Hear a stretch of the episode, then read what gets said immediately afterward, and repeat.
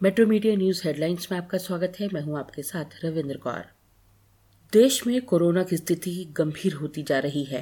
कल एक ही दिन में कोरोना के 33,750 नए केस मिले जिनमें एक्टिव मामले एक दशमलव चार पाँच लाख के पार हैं और अब तक ओमिक्रॉन के 1700 संक्रमित मरीज़ पाए गए हैं।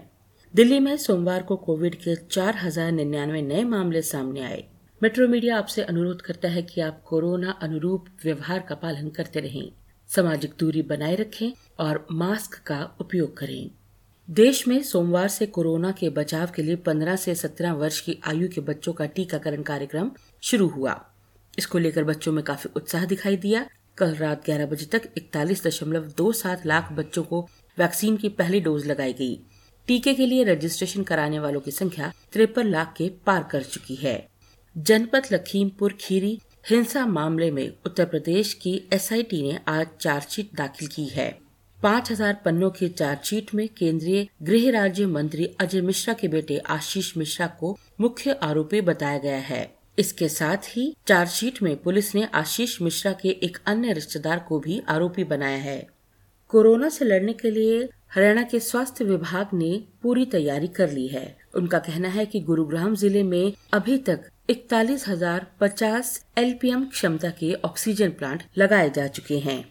श्रीनगर के गासू इलाके में आतंकवादियों और सुरक्षा बलों के बीच एक और मुठभेड़ शुरू हो गई है।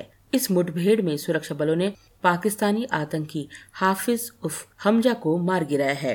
हमजा पिछले महीने बांडीपोरा में हुई दो पुलिसकर्मियों की हत्या में शामिल था। मार्को जेनसेन और कगिसो रबाडा की शानदार गेंदबाजी की वजह से वॉन्डर्स में दूसरे टेस्ट की पहली पारी में सोमवार को दक्षिण अफ्रीका ने भारत को 202 रनों पर ऑल आउट कर दिया। भारतीय टीम दक्षिण अफ्रीकी तेज गेंदबाजों के आगे घुटने टेकते नज़र आई। टीम की ओर से कप्तान के राहुल ने सबसे ज़्यादा 50 रन बनाए। तीसरे सत्र में भारत ने एक सौ पाँच से आगे खेलते हुए तेज शुरुआत की। इस दौरान आर अश्विन और पंत ने तेज गति से रन बनाए।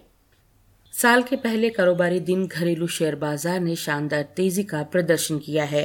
चौतरफा खरीदारी के सपोर्ट से सेंसेक्स ने आज एक हज़ार बारह दशमलव सत्तावन अंक तक उछाल लगाई। वहीं निफ्टी भी दो सौ बावन दशमलव छह शून्य अंक तक उछला।